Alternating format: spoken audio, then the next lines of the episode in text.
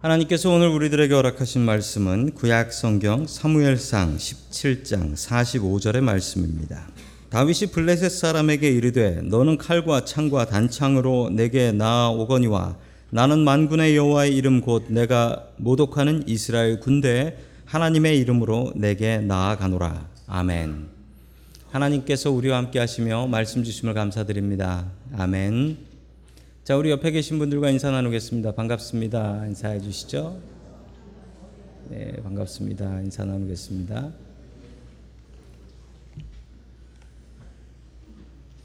자, 오늘 하나님의 이름으로라는 제목을 가지고 하나님의 말씀을 증거하겠습니다. 그 다윗은 이스라엘의 가장 위대한 왕이었습니다. 그래서 데이빗이라는 이름은 영어 이름으로도 참 많죠. 저희 교회에도 데이빗이 몇 분 계십니다. 그만큼 인기가 많은데 이 데이빗은 태어날 때는 흑수저, 요즘 흑수저라는 말을 쓰더라고요. 흑수저였습니다. 약점과 단점이 참 많은 사람이었는데 그는 어떻게 자신의 약점과 상처와 단점들을 극복할 수 있었을까요? 오늘 하나님의 말씀을 통하여 우리도 다윗처럼 우리들의 약점과 상처를 극복할 수 있기를 주의 이름으로 간절히 축원합니다. 아멘. 첫 번째 하나님께서 우리들에게 주시는 말씀은 믿음으로 당신의 상처를 극복하라라는 말씀입니다. 믿음으로 당신의 상처를 극복하라. 다윗은 베들레헴의 목동이었습니다. 그가 어떻게 왕이 될 수 있었을까요? 게다가 다윗은 그의 가정을 보니까 다윗의 가정에 아주 상처가 많았던 것 같습니다. 하나님께서 사울이라는 왕이 있었는데 그 왕을 없애고 다윗이라는 왕을 세우고 싶으셨습니다. 왜냐하면 사울이 하나님을 잘 의지했던 왕이었는데 왕이 되고 나서는 마음이 바뀌어서 하나님을 잘 의지하지 않았습니다.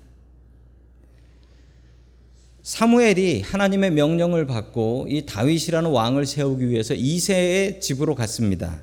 그리고 그 집에서 이세의 아들들을 부르라 했습니다. 그 중에 하나를 왕으로 세우기 위해서 그랬던 것입니다. 자, 우리 사무엘상 16장 11절의 말씀을 같이 보겠습니다. 시작. 사무엘이 이세에게 아들들이 다 온 겁니까? 하고 물으니 이세가 대답하였다. 막내가 남아 있기는 합니다만 지금 양떼를 치러 나가고 없습니다. 아멘. 일곱 명의 아들을 데리고 왔습니다. 그리고 일곱 명의 아들을 사무엘 앞에서 지나가면서 사무엘은 기도하며 하나님 지금 지나가는 이 사람입니까? 이렇게 기도를 하는데 일곱 명이 다 지나갔는데도 하나님께서 이 중에 없다라고 하셨어요. 자 그러자 사무엘은 이상하여 이세에게 물어봅니다. 이 아들 다 온 겁니까? 분명히 하나님께서 이 집이라고 했는데 이 집의 아들 중에 아무도 하나님께서 왕 세울 사람이 없다고 하니 이상합니다. 라고 하니까 이세가 그제서야 얘기합니다. 다 온 건 아니고 하나 더 있는데 걔는 별 볼 일이 없어서.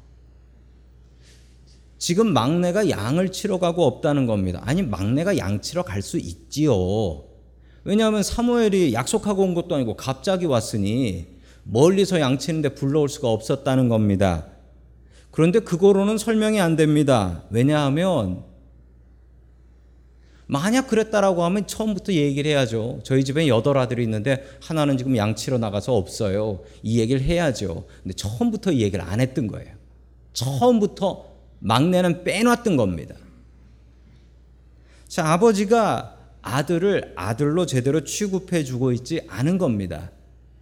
자, 계속해서 형제들이 어떻게 다윗을 대했는지 보도록 하겠습니다. 사무엘상 17장 18절 말씀 같이 보겠습니다. 시작. 그리고 이 치즈 열 덩어리는 부대장에게 갖다 드리고 너희 형들의 안부를 물은 뒤에 형들이 잘 있다는 증거물을 가지고 오너라. 아멘. 당시 전쟁은 좀 특징이 있었습니다. 그 전쟁을 하는데 자기 먹을 것은 자기가 들고 가야 됐습니다. 자기 먹을 것을 자기가 들고 가요. 왜냐하면 군대가 따로 없었기 때문에 그렇습니다. 전쟁 나면 사람들 집에서 몇 명씩 데리고 나가서 전쟁하고 오는 거예요. 이세는 아들 세명을 그러니까 8명 중에 세명을 군대에 보냅니다. 전쟁터에 보낸 거죠. 40일이 지났는데 연락이 오지가 않아요. 걱정이 되죠. 아들이 죽었나? 걱정도 되고 살아있으면 먹을 게 떨어졌을 텐데 이 걱정이 돼서 막내 아들을 부릅니다. 다윗을 불러요. 다윗을 불러서 전쟁터에 심부름을 보냅니다. 막내들이 심부름을 많이 합니다. 그건 사실입니다. 저희 집에도 막내가 있는데 막내는 늘 심부름만 해요. 사랑도 많이 받지만 늘 심부름. 그래서 한 번은 저는 심부름 하려고 나으셨어요. 예, 아니라고 얘기를 못 하겠더라고요. 늘 심부름을 시키니까. 자, 그러나 이 심부름은 좀 아닌 것 같습니다. 이 죽음의 전쟁터에 막내를 심부름 보내는 건 조금 아닌 것 같습니다. 자, 그런데 이 이세가 다윗한테 이렇게 부탁을 합니다. 가서 전쟁터에서 부대장을 만나라. 그리고 부대장에게 이 음식을 드려라. 그리고 너의 형들이 살아있는지를 물은 뒤에 증거를 가져와라. 이 얘기가 뭐냐면 만약에 자기의 아들들이 죽었으면 이 서플라이 먹을 것들을 갖다 줄 이유가 없다는 거예요. 그런데 당시의 부대장들은 이런 걸 확인 잘 안 시켜줬습니다. 왜 안 시켜줬냐면 죽었으면 못 받잖아요. 그러니까 아예 바쁘고 전쟁 중이라 지금 모르니까 그냥 놔두고 가라. 이렇게 했단 말입니다. 그러니까 형들 살아있는 걸 꼭 확인하고 이걸 줘라. 그건 맞는 얘기예요. 그런데 그런데 정말 당황스러운 것은 형들이 잘 있다는 증거를 가지고 와라라는 것은 뭐냐면 다윗이 가서 보고 오면 되잖아요. 형들 살아 있는 걸. 근데 다윗을 못 믿겠다는 거예요. 부대장도 못 믿겠지만 더 못 믿을 건 너라는 거예요. 네가 보고 와도 나는 그거 못 믿겠으니 증거를 가져와라라는 겁니다. 참 당황스러운 일입니다. 자, 전쟁터에서 형을 만났습니다. 제일 큰 형입니다. 제일 큰 형이 여덟 번째 망대를 만났는데 뭐라고 얘기하나 한번 보겠습니다. 우리 사무엘상 17장 28절 같이 봅니다. 시작. 다윗이 군대들 맏형 엘리압이 듣고 다윗에게 화를 내며 꾸짖었다. 너는 어쩌자고 여기까지 내려왔느냐? 들판에 있는 몇 마리 안 되는 양은 누구에게 떠맡겨 놓았느냐? 이 건방지고 고집센 녀석아, 내가 전쟁 구경을 하려고 내려온 것을 누가 모를 줄 아느냐? 아멘. 아니 40일 만에 만난 형제입니다. 지금 40일 만에 그리고 동생이 전쟁터에 먹을 걸 들고 왔는데 형이 하는 말 좀 보세요. 보통 형이 이런 데서 화를 내면 이런 화를 낼 수 있습니다. 어떤 거냐면 야 여기가 얼마나 위험한 데인 줄 알고 네가 왔냐 빨리 돌아가라 라고 혼을 낼 수 있어요. 그런데 지금 어떻게 혼을 내고 있는 겁니까? 지금 동생 걱정을 하는 게 아니라 뭐 걱정을 하고 있어요? 양 걱정을 하고 있어요. 양 걱정을. 에이, 너 지금 몇 마리 키우지도 않는 양은 어째 놓고 지금 전쟁 구경하러 온 거지 나쁜 놈아. 그러면서 동생을 혼을 내고 있는 겁니다. 이건 분명히 정상적인 가족이 아니에요. 다윗이 이 가정에서 따돌림 당하고 차별당하고 있는 겁니다. 다윗은 이런 형편을 시편에서 이렇게 고백하고 있습니다. 자, 우리 시편 51편 5절 말씀 같이 보겠습니다. 시작. 실로 나는 죄 중에 태어났고 어머니의 태 속에 있을 때부터 죄인이었습니다. 아멘. 또 한 개의 말씀을 보겠습니다. 우리 시편 69편 8절 말씀 같이 보겠습니다. 시작. 어머니의 자녀들에게마저 낯선 사람이 되고 말았습니다. 아멘. 두 말씀을 읽어보시면서 다윗의 고백을 보면 이 다윗이 가정에 좀 문제가 있었다라는 걸 알 수가 있습니다. 자신이 출생에 뭔가 문제가 있었어요. 그리고 그것 때문에 어머니의 자녀들도 자기를 따돌리고 있었다라는 것입니다. 가족들에게 상처를 받으면 그 상처가 큽니다. 친구한테 상처를 받으면 그 친구 안 만나면 그만이에요. 그러나 가족에게 상처를 받게 되면 가족을 안 만날 수도 있지요. 그러나 가족을 안 만나도 그건 큰 상처예요. 가족이 주는 상처는 엄청나게 큽니다. 그리고 가족에 문제가 있으면 나쁜 길, 잘못된 길로 빠지기 너무나 쉽습니다. 어느 아이의 이야기입니다. 어느 아이가 있었는데 그 아이의 아버지가 일찍 돌아가셨어요. 아버지가 일찍 돌아가셔서 어머니가 키우셨는데 근데 어머니가 무척 외로우셨나 봐요. 그러니까 어머니가 어느 날부터 어떤 남자를 데려오기 시작했습니다. 집으로. 그리고 자고 가곤 했어요. 이 남자는 유, 유태인이었습니다. 어떤 유대인 남자를 데리고 와서 그 어머니가 그 그분하고 이제 바람이 난 거죠. 그래서 이 아들은 어머니에게 부탁을 했습니다. 어머니 제발 그 아저씨 좀 집에 안 데려오면 안 되냐고. 새아버지도 아니고 어머니 왜 이러시냐고 좀 그러지 말라고 부탁을 했습니다. 아무리 부탁을 해도 어머니는 아들의 이야기를 듣지 않았습니다. 이 아이의 마음속에 분노가 솟아올랐어요. 그리고 내가 언젠가 어른이 되면 저 유대인들을 다 때려 죽여버리겠다라고 다짐을 했습니다. 이 아이가 바로 아돌프 히틀러입니다. 그의 자서전 마인, 마인캠프라는 자서전 안에 나온 이야기예요. 그러나 여러분 다윗은 달랐습니다. 제가 보기에 다윗의 상처가 더 컸던 것 같은데 다윗은 이 상처를 잘 극복해서 훌륭한 왕이 됩니다. 그 비결은 무엇이었을까요? 자, 우리 시편 23편 1절과 2절의 말씀을 같이 봅니다. 시작. 다윗의 시 여호와는 나의 목자시니 내게 부족함이 없으리로다. 그가 나를 푸른 풀밭에 누이시며 쉴만한 물가로 인도하시는도다. 아멘. 여러분 시편 23편은 참 유명한 시편입니다. 이 시편을 보시면서 무엇을 느끼셨습니까? 이 속에서 분노가 느껴지십니까? 이 속에서 원망이 느껴지세요? 전혀 안 느껴집니다. 다윗이 자신의 상처를 극복할 수 있었던 비결은 바로 이것이었습니다. 여호와가 나의 목자시다. 그래서 나는 부족함이 없다. 나의 가족은 나를 이렇게 따돌리고 나의 형제들은 나를 이렇게 미워하지만 그럼에도 불구하고 여호와 하나님께서 나의 목자가 되시니 나는 부족한 것이 하나도 없다라고 고백을 하고 있는 것입니다. 다윗에겐 상처가 있었습니다. 상처가 있었기 때문에 그는 집을 나가서 밖에 있는 것을 더욱더 좋아했습니다. 들판에서 양치고 소치고 목동으로 살아가는 것이 오히려 더 편했습니다. 아이들이 가족한테 상처 입으면 자꾸 밖으로 나가려고 그래요. 그건 맞습니다. 그런데 다윗은 달랐습니다. 밖에 나가서 하나님을 의지했습니다. 악기를 연주하며 하나님을 찬양했습니다. 들판에서 힘겹고 괴롭고 눈물 날 때 그는 하나님을 찾았습니다. 그리고 하나님으로 위로를 삼았습니다. 상처를 극복할 수 있는 것은 하나님을 믿는 믿음이었습니다.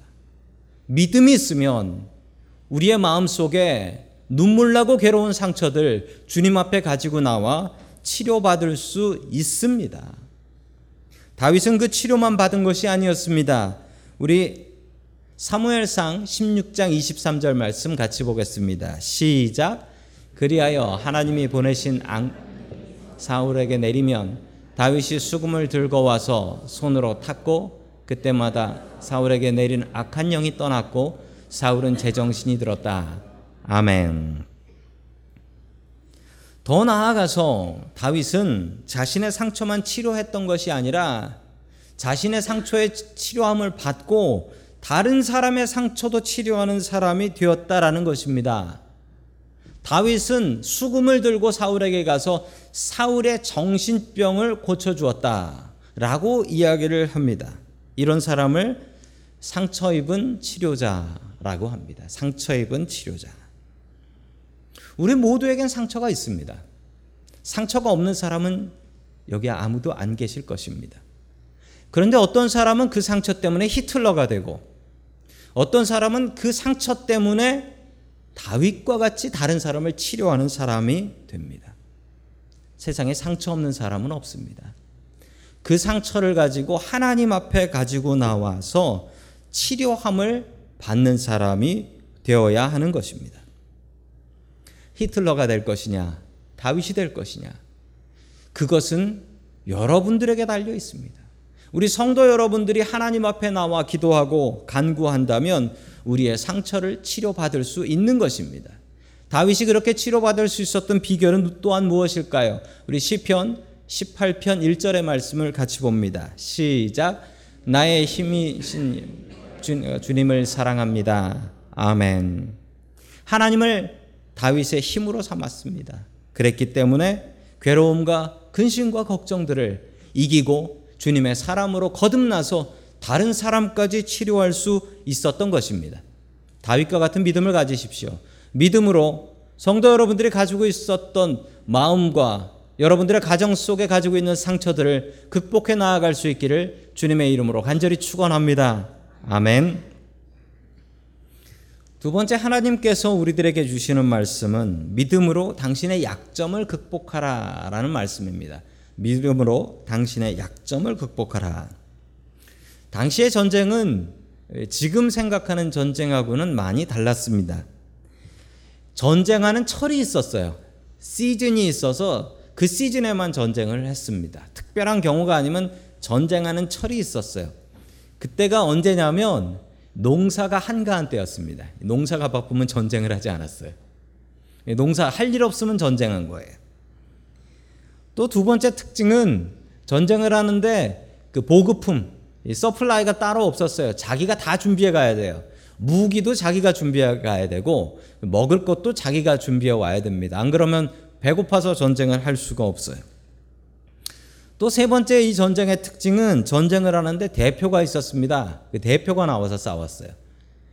때로는 전체가 다 붙어서 싸웠을 때도 있지만 그렇지 않은 경우에는 양쪽에서 대표가 하나씩 나오든지 몇 명씩 그룹이 나와요. 열 명씩 나오든지.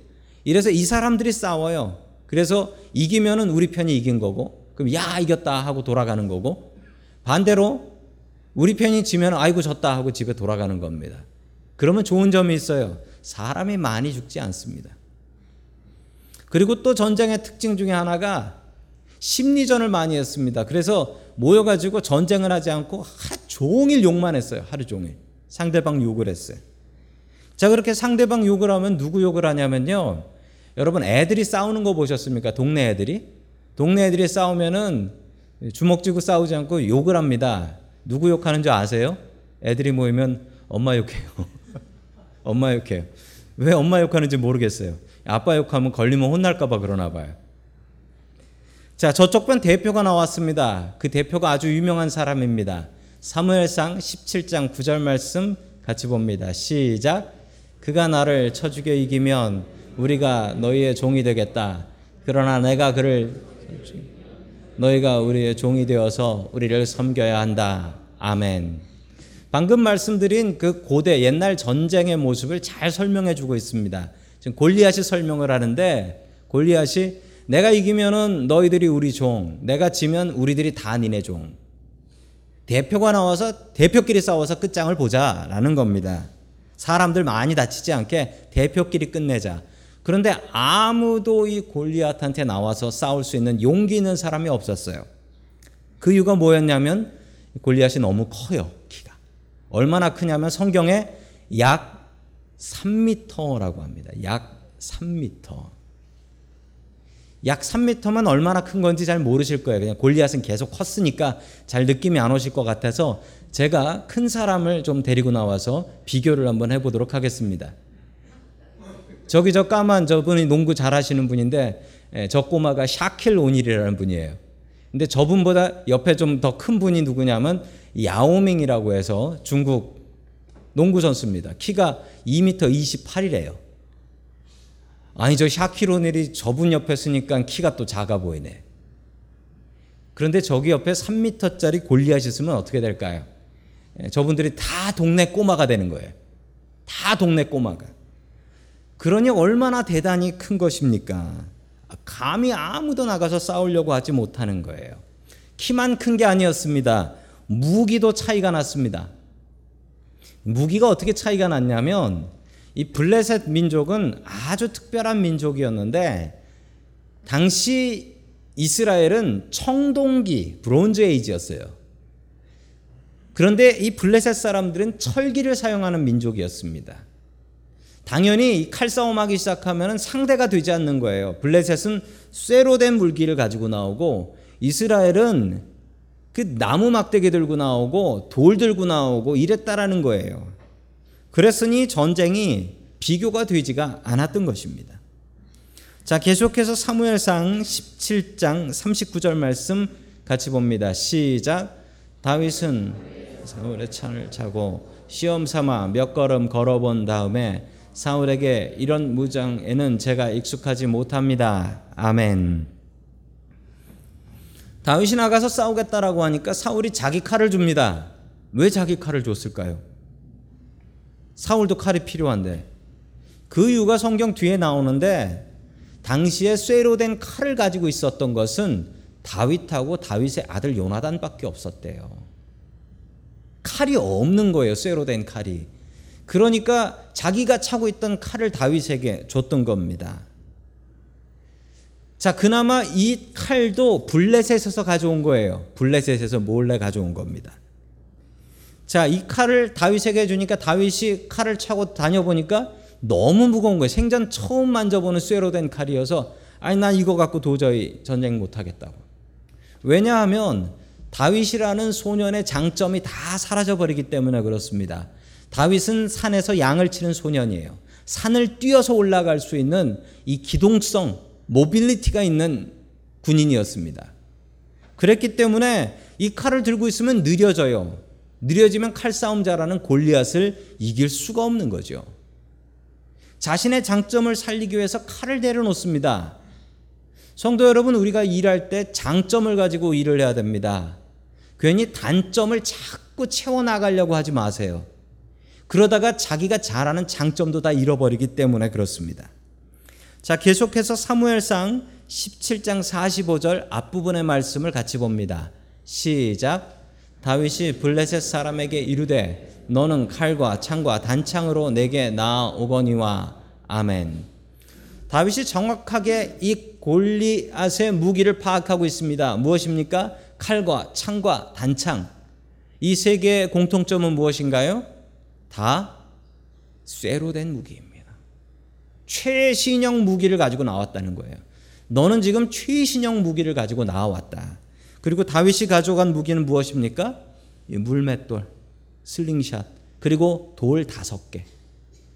이 돌 다섯 개와 슬링샷, 물매를 가지고 나간 거예요.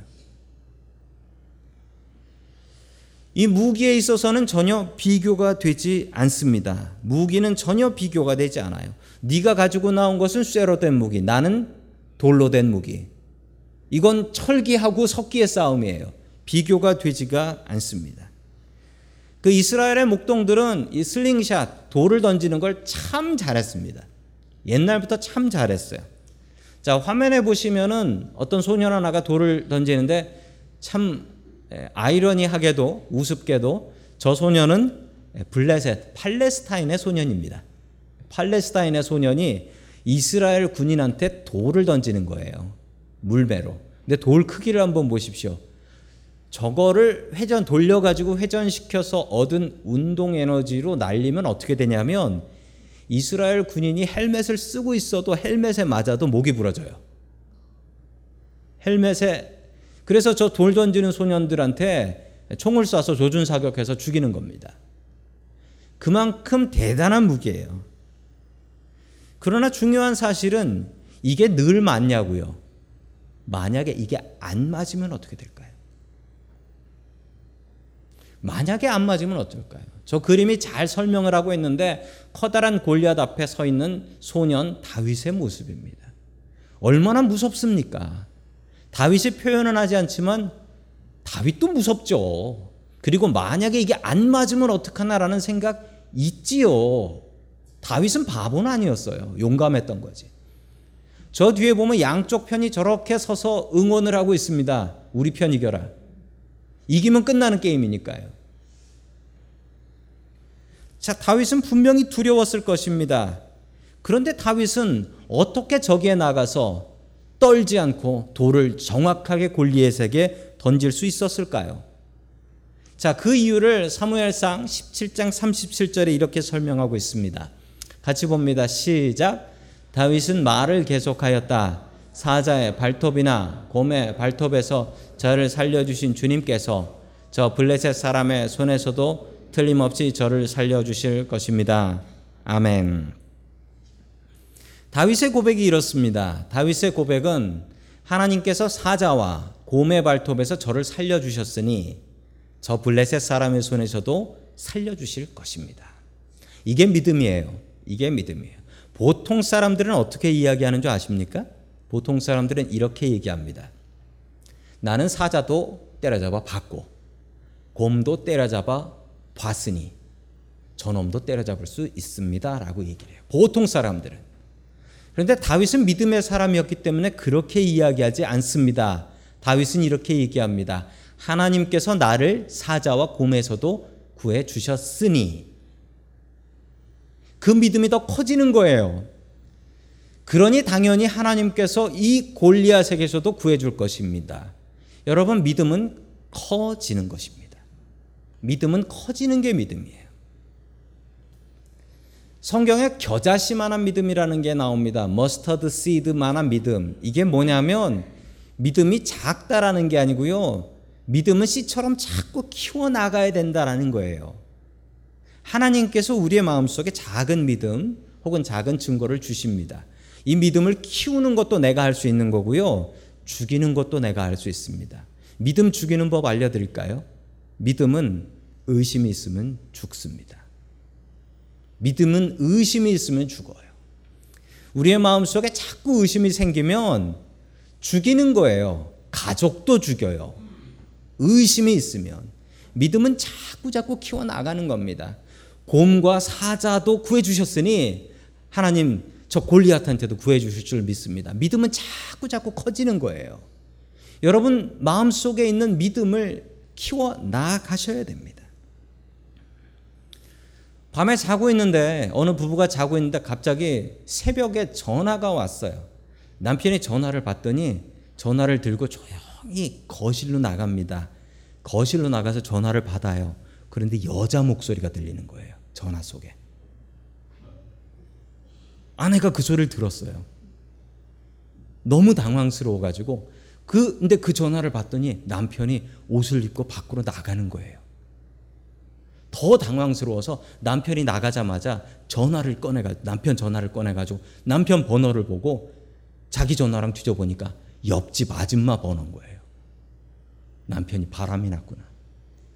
너무 당황스러워가지고 아내가 이 남편이 들어오면 이혼하자. 당신하고 다시는 못 산다라고 얘기해야지 하면서 이를 갈고 기다리고 있었습니다. 한참 있다가 남편이 들어왔어요. 남편이 들어오니까 아내가 내가 옆집 아줌마보다 못한 게 뭐 있냐고 그러면서 당장 이혼해라고 소리를 질렀습니다. 그래서 남편이 단 한마디를 하니까 아내, 아내의 그 분노가 모두 다 사라졌고 그냥 다시 또 TV 자더래요. 뭐라고 얘기했을까요? 남편이 이렇게 얘기했답니다. 옆집 아줌마가 새벽 기도 간다고 차 빼달란다. 너 방해 안 하려고 나 혼자 뺀 거다.